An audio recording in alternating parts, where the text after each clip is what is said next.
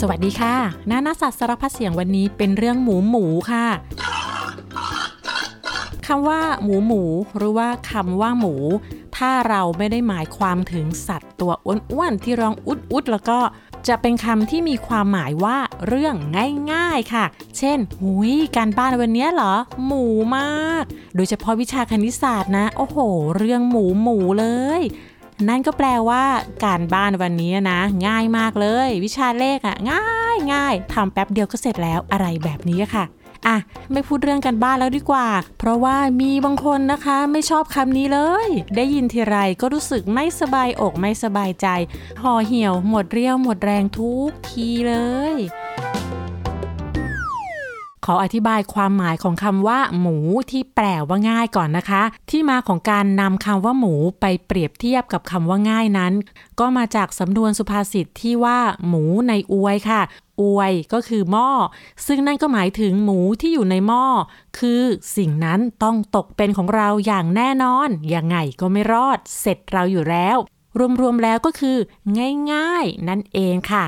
แล้วหมูก็เป็นสัตว์ที่เลี้ยงง่าย และคนก็เลี้ยงเอาไว้เพื่อเป็นอาหารค่ะ หมูที่เรากินอยู่ทุกวันนี้มีต้นกำเนิดมาจากหมูป่าสองพวก คือ หมูป่าในแถบยุโรปพวกหนึ่ง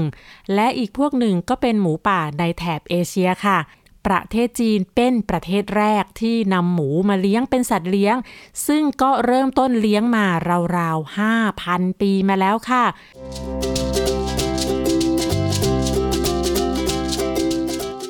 และคนจีนกับหมูก็ผูกพันกันเป็นอย่างมาก มีสำนวนจีนที่กล่าวไว้ว่า ไม่มีหมูก็ไม่เป็นบ้าน นั่นหมายความว่าคนจีนเลี้ยงหมูกันทุกบ้าน บ้านไหนไม่มีหมูเลี้ยง บ้านนั้นก็ต้องยากจนมากๆ ยากจนแม้แต่เงินที่จะซื้อหมูสักตัวมาเลี้ยงก็ไม่มีคำว่าบ้านในภาษาจีนจึงมีตัวอักษรจีนที่หมายถึงหมูประกอบอยู่ด้วย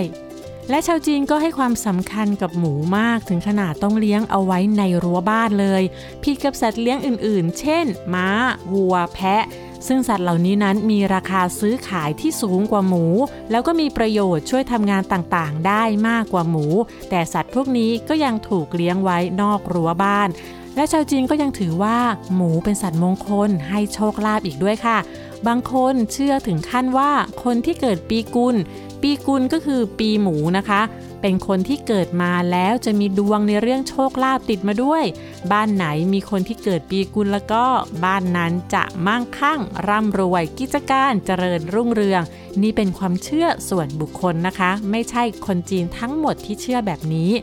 และหมูในความหมายในแง่ที่ดีของคนจีนก็คือ มันเป็นสัตว์ที่กล้าหาญมีน้ำใจ ซื่อตรง สุขุม จริงใจ ไม่มีเล่ห์เหลี่ยม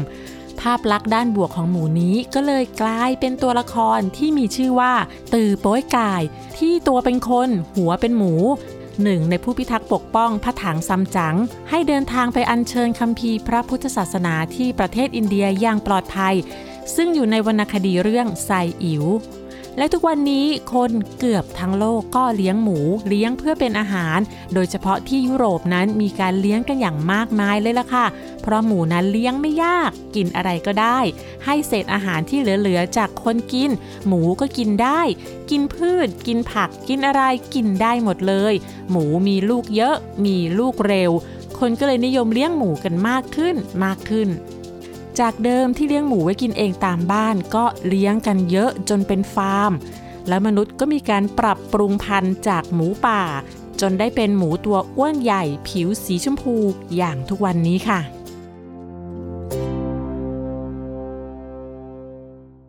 เรื่องของหมูขอย้อนกลับไปรู้จักกับบรรพบุรุษของหมูที่เรากินกันทุกวันนี้นะคะ นั่นก็คือหมูป่าค่ะ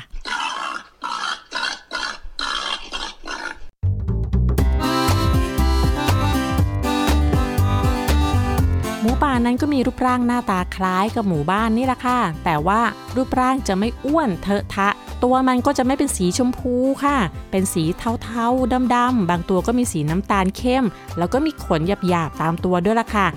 ลูกหมูป่าที่เกิดใหม่จะมีสีน้ำตาลเข้มค่อนไปในทางดำแล้วก็มีแถบสีดำพาดยาวตามลำตัวนะคะ เขาว่ากันว่าดูแล้วคล้ายกับลูกแตงไทยค่ะ ซึ่งลายแบบนี้นะคะ ธรรมชาติก็สร้างสารรค์เพื่อให้ลูกหมูป่านั้นสามารถพลางตัวได้ดีในป่าค่ะ เพราะลูกหมูเนี่ยเป็นอาหารสุดโปรดของบรรดานักล่าในป่าเลยล่ะค่ะและเมื่อโตขึ้นลายตามตัวก็จะค่อยๆ หายไป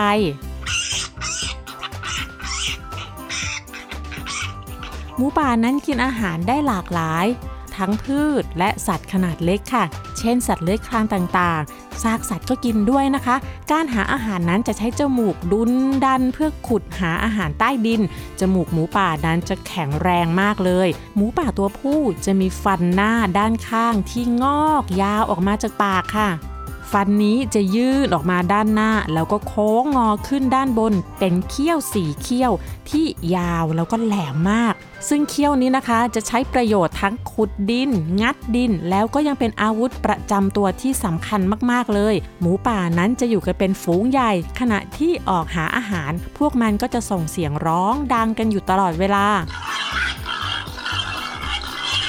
มูป่าเป็นสัตว์ที่ขี้งุดหงิด อารมณ์ร้ายแล้วก็ตกใจง่าย และมันก็จะต่อสู้ด้วยการพุ่งชนด้วยเขี้ยวที่ยาวโค้งออกมา เขี้ยวนี้ไม่ธรรมดานะคะ อันตรายมากแล้วก็ทำให้สัตว์หลายตัว รวมทั้งคนบางคน บาดเจ็บและตายมาแล้วก็มีค่ะหมูป่าที่เขี้ยวยาวที่สุดในโลกก็คือ หมูป่าที่ชื่อว่าบาบิรูซ่าค่ะ บาบิรูซาคือชื่อพันธุ์ของหมูป่าที่มีถิ่นกำเนิดอยู่ที่เกาะบอร์เนียวประเทศอินโดนีเซีย พวกมันอาศัยอยู่ในที่ที่มีโคลนหนองน้ำหรือว่าบริเวณใกล้แม่น้ำในป่าลึกค่ะ เขี้ยวของมันนั้นยาวแหลมนะคะ และจะยาวขึ้นเรื่อยๆเรื่อยๆ จนโค้งยาวออกจากปากมาถึงหน้าผากใกล้จะทิ่มหน้าของมันเลยนะคะ ปัจจุบันหมูป่าบาบิลูซ่านั้นกำลังลดจำนวนลงอย่างต่อเนื่องจากการสูญเสียถิ่นที่อยู่และการล่าค่ะคนไทยสมัยก่อนนั้นไม่ได้เลี้ยงหมูกันนะคะ เราเริ่มรู้จักการเลี้ยงหมูจากคนจีนที่เข้ามาอยู่ในประเทศไทยค่ะ คนที่เลี้ยงหมูในสมัยก่อนก็จะเลี้ยงแบบง่าย ๆค่ะ กั้นคอกไว้ใกล้ๆบ้าน แล้วก็กินเศษอาหารที่เรากินเหลือนั่นแหละค่ะ ผสมรำข้าวบ้างหยวกกล้วยบ้างหยวกกล้วยก็คือต้นกล้วยนะคะ ที่เอาเปลือกแข็งๆด้านนอกออก เหลือแต่ด้านในที่เป็นลำต้นสีขาวๆอ่อนๆค่ะ เอามาสับให้ละเอียด แล้วก็เศษผักเศษหญ้าต่างๆ ที่หาได้ในท้องถิ่น ก็มาสับให้ละเอียดปนๆกันไปค่ะ ซึ่งหมูก็กินได้ไม่มีปัญหา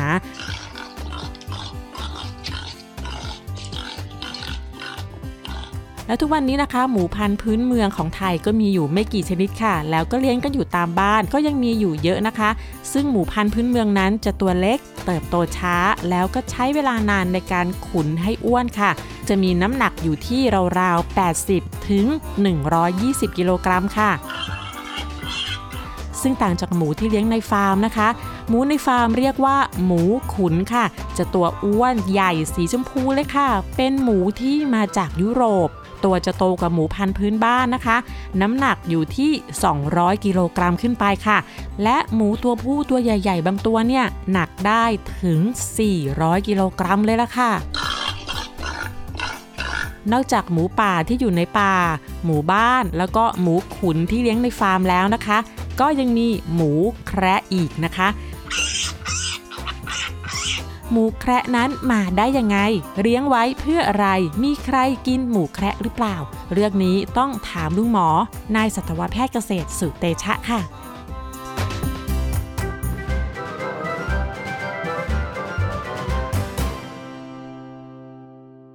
หมูแคระเนี่ยเป็นหมูที่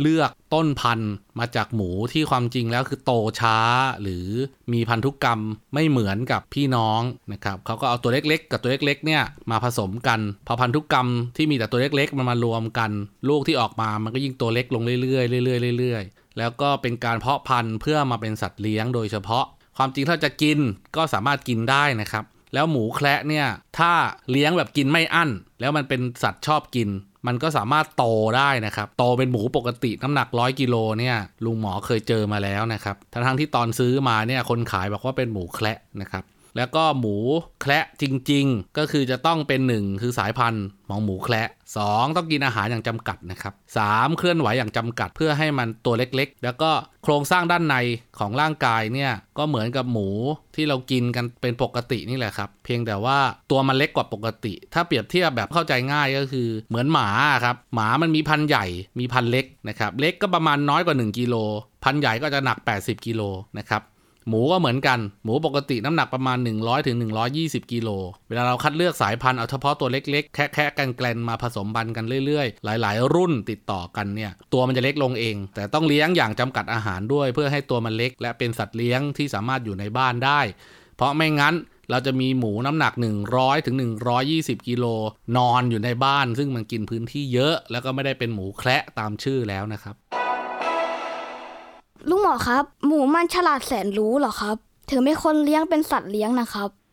โดยวิวัฒนาการแล้วเนี่ยหมูเนี่ยเกิดมาเพื่อเป็นเหยื่อของสัตว์ชนิดอื่น อาศัยหากินเป็นฝูง แล้วก็เป็นสัตว์ที่หากินเก่งนะครับเนื่องจากร่างกายของหมูเนี่ยต้องการอาหารเยอะในแต่ละวัน อันนี้พูดถึงหมูป่า เพราะฉะนั้นเนี่ยตามวิวัฒนาการทำให้มันเนี่ยหนึ่งเอาตัวรอดเก่ง 2. หาอาหารเก่ง 3. คือมีปฏิสัมพันธ์ หรือสามารถสื่อสารกับเพื่อนในฝูงได้ ซึ่งถ้ามีทักษะ 3 อย่างนี้ครบถ้วนแล้วสามารถทำได้ไปตลอดชีวิต ในคนเราเรียกว่าฉลาด เพราะฉะนั้นเนี่ยหมาแมว หมูม้า หรือสัตว์ที่เราเลี้ยงอยู่ใกล้ๆบ้านวัวควายอะไรเงี้ยก็เป็นสัตว์ที่มีทักษะ 3 อย่างนี้ทั้งสิ้นนะครับเราก็เลยเห็นว่าหมูมันฉลาดฟังรู้เรื่อง เพราะมีทักษะสื่อสารใช่ไหมครับ แล้วมันก็รู้จักหลบหลีก พอเราจะตีมันก็วิ่งหนีนะครับคนที่เป็นเจ้าของก็หัวเราะชอบใจแล้วคิดเออฉลาดฉลาดอะไรอย่างเงี้ยนะครับความจริงมันก็ฟังภาษาคนรู้เรื่องนั่นแหละครับแล้วหมูตัวหนึ่งมีประโยชน์อะไรบ้างครับ ประโยชน์ของหมูก็แบ่งออกเป็น 2จำพวกจำพวกที่ 1 หมูป่า ประโยชน์ของหมูป่าในธรรมชาติหนึ่งเกิดมาเพื่อเป็นเหยื่อของสัตว์ชนิดอื่นนะครับ เน้นก็คือพวกเสือโครง่ง เสือดาว เสือดำหมาในพวกนี้นะครับ ก็เป็นเหยื่อของสัตว์ชนิดอื่น ที่เป็นสัตว์กินเนื้อขนาดกลางถึงขนาดใหญ่ 2. การหากินของหมูป่าเนี่ยจะใช้จมูกดุน ดุนดินไปเรื่อยๆ เพื่อค้นหาพวกหัวพืช รากไม้ หน่อไม้ตามที่ต่างๆ การที่มันเดินไปแล้วก็ดุนดินไปเรื่อยๆ ดันดินเหมือนใช้จมูกขุดดินนะครับไปเรื่อยๆ ก็เท่ากับเป็นการพรวนดินในป่าโดยธรรมชาตินะครับทำให้ต้นไม้เติบโตได้ดี ดินไม่อัดแน่น แล้วก็หมูเนี่ยเวลากินผลไม้ที่ตกมาใต้ต้น เวลาเดินไปที่ไหนก็จะขี้ไปทั่วมเมล็ดพืชบางชนิดก็ออกแบบมาเพื่อผ่านทางเดินอาหารของหมู แล้วก็สามารถมีอัตราการงอกที่ดี เพราะฉะนั้นเนี่ยพืชก็ได้ปรับตัวเข้าหาหมู โดยใช้ประโยชน์จากหมู หมูก็ได้ประโยชน์จากกินอาหารจากพืชนะครับ แล้วก็คน ก็เอาหมูป่าเนี่ยมาเลี้ยงตั้งแต่สมัยประเทศจีนหลายพันปีแล้วพอเรามาเลี้ยงเนี่ยเราก็เริ่มคัดเลือกสายพันธุ์ ปรับพฤติกรรมของหมูต่างๆ จนกลายมาเป็นหมูที่เราเลี้ยงเป็นฟาร์ม เพื่อการบริโภคในปัจจุบัน ทั่วโลกทำเหมือนกันหมดนะครับแล้วก็หมูเนี่ยมันเป็นหนึ่งในสัตว์ที่กินได้ทั้งตัวนะครับมนุษย์ใช้ประโยชน์จากร่างกายของมันเนี่ยตั้งแต่ปลายจมูกจรดปลายหางเลยนะครับ ในส่วนของเครื่องในก็อาจจะเคยกินก๋วยเตี๋ยวกินก๋วยจับนะครับก็จะมีเครื่องในหมูเนี่ยเป็นจำนวนมากเลยที่เอามาใส่ ซึ่งเป็นวัฒนธรรมทางเฉพาะทางฝั่งทวีปเอเชียเท่านั้นนะครับในต่างประเทศเนี่ยเขาไม่รับประทานเครื่องในหมูกัน อย่างเช่น ยุโรปอเมริกาเขาจะส่งเครื่องในหมูมาขายทางทวีปเอเชีย หรือไม่ก็นำไปเป็นอาหารสัตว์นะครับหมดจากเนื้อเครื่องในก็กลายเป็นกระดูก กระดูกหมูเนี่ยความจริงสามารถเอาไปบดย่อย แล้วเป็นส่วนผสมของอาหารสัตว์ได้นะครับไม่ว่าจะเป็นอาหารเป็ดอาหารไก่อาหารหมาอาหารแมว เพราะว่าสัตว์เหล่านี้ก็ยังต้องการแคลเซียมจากกระดูก และอุจจาระของหมูที่อยู่ตามฟาร์มหมูต่างๆ ก็สามารถนำไปบ่มให้เกิดแก๊สมีเทน พื่อนำผลิตไปเป็นแก๊สชีวภาพใช้แทนก๊าซหุงต้ม ที่เราต้องไปซื้อหาจากข้างนอกประเทศอย่างนี้นะครับ ก็สามารถใช้ก๊าซมีเทนที่เกิดจากการหมักย่อยของอุจจาระหมูได้ หรือว่าถ้าเรา เอาไปราดโคนต้นไม้ในสวนก็ยังได้แร่ธาตุต่างๆ ที่ทำให้ต้นไม้เนี่ยเจริญเติบโตงอกงาม แม้ว่ามันจะมีกลิ่นแรงสักหน่อยนะครับแต่ข้อเสียมันก็มีนะครับ อย่างเช่นฟาร์มหมูที่ปล่อยน้ำเสียที่มีอุจจาระหมูเนี่ยลงสู่ลำรางหรือแหล่งน้ำสาธารณะ ก็จะทำให้น้ำเสียเลยนะครับทุกอย่างมีข้อดีและข้อเสียนะครับ แต่ว่ามนุษย์เราเนี่ยเลี้ยงหมูมาหลายพันปีแล้ว เพราะนั้นเราก็สามารถเลือกวิธีที่จะใช้ประโยชน์จากหมูในทุกส่วนของร่างกายมันเลยครับ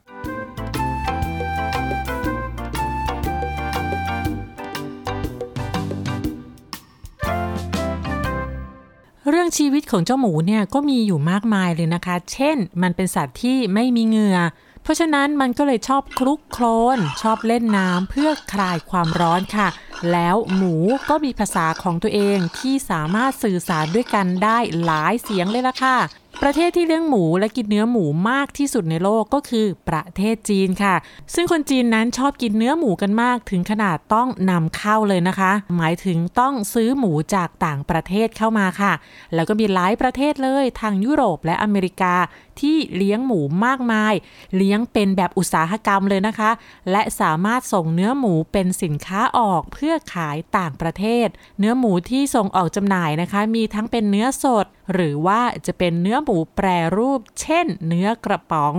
แฮม เบคอน ไส้กรอก สำหรับในเมืองไทยนะคะ นอกจากที่กล่าวมาแล้ว เราก็ยังมีกุนเชียง หมูหยอง หมูฝอย หมูแผ่น และหนังหมูที่ไม่มีใครกินนั้น เราก็ยังสามารถเอามาทอดทำเป็นแคบหมูได้ด้วยละค่ะแคบหมูเป็นอาหารกินเล่นที่เด็กๆชอบ เพราะว่ากรอบอร่อย แล้วก็มีโปรตีนสูงด้วยละค่ะ เอ้ย เริ่มต้นด้วยเรื่องราวของเจ้าหมูน่ารักน่ารัก แต่ลงท้ายทำไมกลายเป็นอาหารอร่อยอร่อยไปได้ละเนี่ย ในตำราอาหารจีนและศาสตร์การดูแลสุขภาพแบบจีนเนี่ยนะคะ หมูเป็นอาหารที่มีคุณค่าในทุกส่วนของร่างกายเลยค่ะ แม้แต่ขนนะคะก็สามารถนำมาทำผู้กันจีนได้ค่ะ ไม่เพียงแต่ผู้กันนะคะ ขนหมูก็เคยเป็นแปรงสีฟันให้เราใช้มาก่อนค่ะ ก่อนที่เราจะมีแปรงสีฟันใช้กันแบบทุกวันนี้นะคะ ในอดีตนั้น มนุษย์นำขนที่บริเวณคอของหมูป่า มาทำเป็นแปรงสีฟันค่ะ จนกระทั่งปีคริสตศักราช 1930 จึงมีการประดิษฐ์วัสดุสังเคราะห์ที่ใช้ทำแปรงสีฟันค่ะ และหมูก็ยังเป็นความหวังในการช่วยชีวิตมนุษย์ได้ในอนาคตด้วยนะคะ เพราะว่าอวัยวะของหมู เช่น หัวใจ ตับ ไตนั้นมีขนาดและลักษณะ รวมทั้งโครงสร้างที่ใกล้เคียงและคล้ายคลึงกับอวัยวะของมนุษย์มาก ๆ และล่าสุดค่ะ ก็ได้มีการใช้ไตและหัวใจของหมูมาเปลี่ยนให้คนได้แล้วนะคะแต่หมูตัวนั้นเนี่ยไม่ใช่หมูทั่วไปในฟาร์มนะคะ เป็นหมูที่ถูกเลี้ยงมาในห้องทดลองจากการเพาะพันธุ์และดัดแปลงพันธุกรรม เพื่อให้มีอวัยวะที่ใกล้เคียงกับมนุษย์มากที่สุดค่ะ ปกติการเปลี่ยนอวัยวะ หรือการปลูกถ่ายเนี่ยจะทำเมื่อผู้ป่วยนั้นอวัยวะเสียหายบกพร่องใช้งานไม่ได้ แล้วก็จะนำอวัยวะของผู้ที่บริจาคซึ่งเสียชีวิตแล้ว มาเปลี่ยนให้ผู้ป่วยค่ะ นั่นก็คือเอาอวัยวะอันเก่าที่ใช้งานไม่ได้แล้วออกไป แล้วเอาอันใหม่ของผู้บริจาคมาใส่เข้าไปแทนค่ะ ซึ่งร่างกายของผู้รับนั้นจะต้องมีกรุ๊ปเลือดแล้วก็เข้ากันได้กับอวัยวะใหม่นั้นด้วย ทีนี้คนป่วยก็มีมากมาย มากกว่าผู้บริจาคนะคะ อวัยวะก็ไม่เพียงพอต่อจำนวนผู้ป่วย ก็เลยมีการคิดค้นวิธีที่จะช่วยผู้ป่วย โดยการใช้อวัยวะ ดแทนค่ะ ซึ่งก็ได้หมูนี่แหละที่เป็นความหวัง ซึ่งที่ผ่านมานะคะที่ประเทศสหรัฐอเมริกาก็ได้มีการใช้ไตของหมูที่ดัดแปลงพันธุกรรมแล้ว เปลี่ยนให้กับมนุษย์ได้สำเร็จค่ะ และล่าสุดก็ได้ทำการเปลี่ยนหรือว่าปลูกถ่ายหัวใจหมู สู่ร่างกายมนุษย์ได้สำเร็จเป็นครั้งแรกของโลกค่ะ ซึ่งผู้ป่วยที่ใช้หัวใจหมูคนนั้นเนี่ยก็เพิ่งจะเสียชีวิตไปนะคะ แต่นี่ก็นับว่าเป็นก้าวแรกในการศึกษาทดลองในการใช้อวัยวะสัตว์อื่น เพื่อเป็นอวัยวะทดแทนให้มนุษย์ได้สำเร็จค่ะ อย่างนี้ก็ต้องขอบคุณเจ้าหมูมาก ๆ เลยค่ะ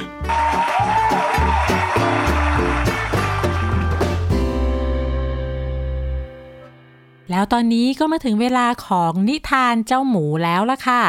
นิทานเรื่องนี้นะคะปาแวนด้า แปลมาจากหนังสือที่มีชื่อว่าเมื่อโลกยังเด็ก ซึ่งเขียนโดยเวอร์เรียเอวิน ก่อนจะเล่าเรื่องนี้ ขอทำความเข้าใจในเรื่องของหมูแป๊บนึงค่ะ เพราะว่าคำว่าหมูในความรู้สึกของคนชนชาติต่างๆ นั้น ก็จะมีความรู้สึกที่แตกต่างกันออกไป อย่างเราอาจจะมองว่าหมูเป็นสัตว์ที่น่ารักนะคะ แต่ว่าในหลาย ๆ ประเทศนะคะ โดยเฉพาะคนที่อยู่แถบยุโรปอเมริกา หรือที่เราเรียกว่าฝรั่งนี่นะคะ ส่วนใหญ่ถ้าพูดถึงคำว่าหมู เขาจะมองหมูในแง่ลบค่ะ นั่นก็คือรู้สึกว่ามันเป็นสัตว์สกปรกตะกราะมุมมาม ขี้เกียจแล้วก็กินไม่เลือก และนิทานเรื่องนี้นะคะ ผู้แต่งก็แต่งขึ้นมาเพื่อที่จะให้เด็กๆนั้นรู้สึกดีกับเจ้าหมู แล้วก็ไม่รู้สึกแย่และรังเกียจมันค่ะ นิทานเรื่องนี้มีชื่อเรื่องว่า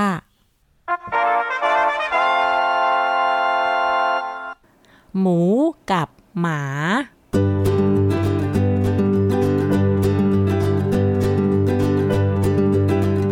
ายคนหนึ่ง เลี้ยงสัตว์ไว้สองตัวที่บ้าน นั่นก็คือ หมู และหมา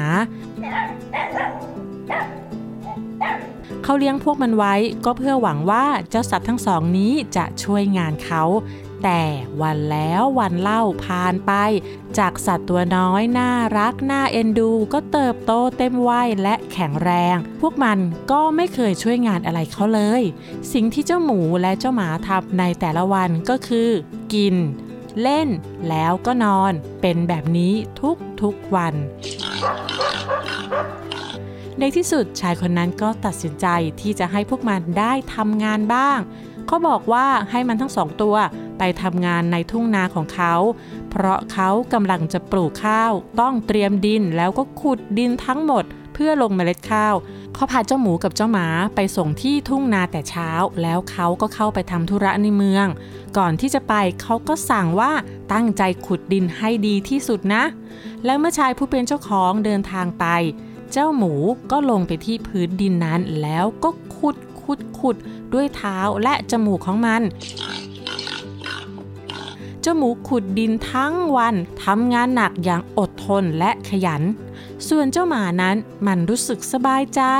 แล้วก็ปลอดโปร่งเมื่อได้อยู่ในทุ่งกว้าง แล้วมันก็คิดว่า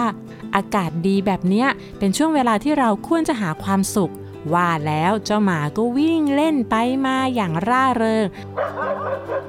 และเมื่อเล่นจนเหนื่อย มันก็นอนหลับใต้ต้นไม้ ให้สายลมพัดสบายตลอดบ่ายอันแสนร้อน และเมื่อถึงเวลาเย็นได้เวลากลับบ้าน หมูก็เดินโซเซไปตามทางกลับบ้าน เพราะเหนื่อยจากการทำงานมาทั้งวัน ส่วนเจ้าหมานั้นมันยังไม่กลับบ้านทันทีเมื่อหมูเดินไปแล้ว หมัดก็วิ่งไปที่พื้นนามองไปรอบๆ แล้วก็ใช้ตีนของมัน ลบลบลบลบรอยตีนหมูทั้งหมด จากนั้นก็เดินย่ำย่ำย่ำย่ำไปบนพื้นดิน เพื่อให้มีรอยเท้าตัวเองอยู่ที่นั่น แทนรอยเท้าหมู เมื่อมันแน่ใจว่าไม่เหลือรอยเท้าหมูแล้ว มันก็วิ่งกลับบ้าน เย็นวันนั้นชายผู้เป็นเจ้าของ ถามสัตว์ทั้งสองว่า ได้ทำงานกันบ้างหรือเปล่า แล้วทำงานไปได้แค่ไหน เจ้าหมูก็ร้องเสียงดังแล้วบอกว่า มันน่ะได้ขุดดินไปหมดแล้ว ร้อมจะหว่านเมล็ดข้าวได้เลย แล้วก็ยังบอกว่าเจ้าหมาน่ะ เอาแต่เล่นเล่นเล่น แล้วก็นอนหลับใต้ต้นไม้ไม่ได้ทำงานอะไรเลย เจ้าหมาก็รีบโต้แย้งทันทีว่า ไม่จริง ฉันตั้งหากล่ะที่ขุดดินไม่ใช่เจ้าหมูชายผู้เป็นเจ้าของก็รู้สึกสับสน ไม่รู้ว่าจะเชื่อใครดี เขาได้บอกว่า งั้นพรุ่งนี้ ฉันจะไปดูที่ทุ่งนา เดี๋ยวก็รู้ว่าใครเป็นคนทำงาน วันรุ่งขึ้น เขาก็เดินไปที่ทุ่งนาของเขา สิ่งที่เขาเห็นก็คือ ดินถูกขุดเรียบร้อยแล้ว และมีรอยเท้าของเจ้าหมามากมายเต็มพื้นดิน เขาก็กลับมาที่บ้าน แล้วก็ต่อว่าเจ้าหมูผู้น่าสงสารว่าเจ้าหมูนั้นโกหก แท้จริงเจ้าไม่ได้ทำงานเลย เจ้าหมาตั้งหากล่าที่ขุดดิน ตั้งแต่นั้นเป็นต้นมา หมาก็เลยกลายเป็นเพื่อนที่ดีที่สุดของมนุษย์ ได้อยู่ในบ้าน ได้กินอาหารดีๆ ได้นอนที่นอนอันอบอุ่น แล้วเขาก็เรียกเจ้าหมาว่าโกโก้ ซึ่งหมายความว่า ใช่คุณทำงานแล้ว ส่วนเจ้าหมูผู้น่าสงสารก็ต้องอยู่นอกบ้าน กินอาหารเหลือทิ้ง แล้วก็นอนหนาวในคอกเล็กๆ และเมื่อเจ้าของเรียกหมู เขาก็จะเรียกว่าโมโม นั่นหมายความว่า ไม่คุณไม่ได้ทำงานอะไรเลย และทุกวันนี้เจ้าหมูก็ยังคงรอคอยวันที่มนุษย์รู้ว่า มันคือผู้ที่ทำงาน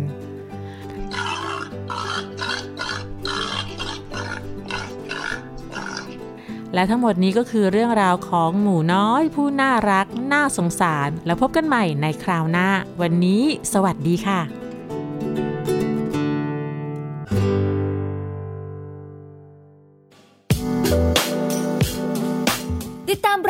ทางเว็บไซต์และแอปพลิเคชันของไทย PBS Podcast Spotify SoundCloud Google Podcast Apple Podcast และ YouTube Channel Thai PBS Podcast Thai PBS Podcast. View the world via the voice.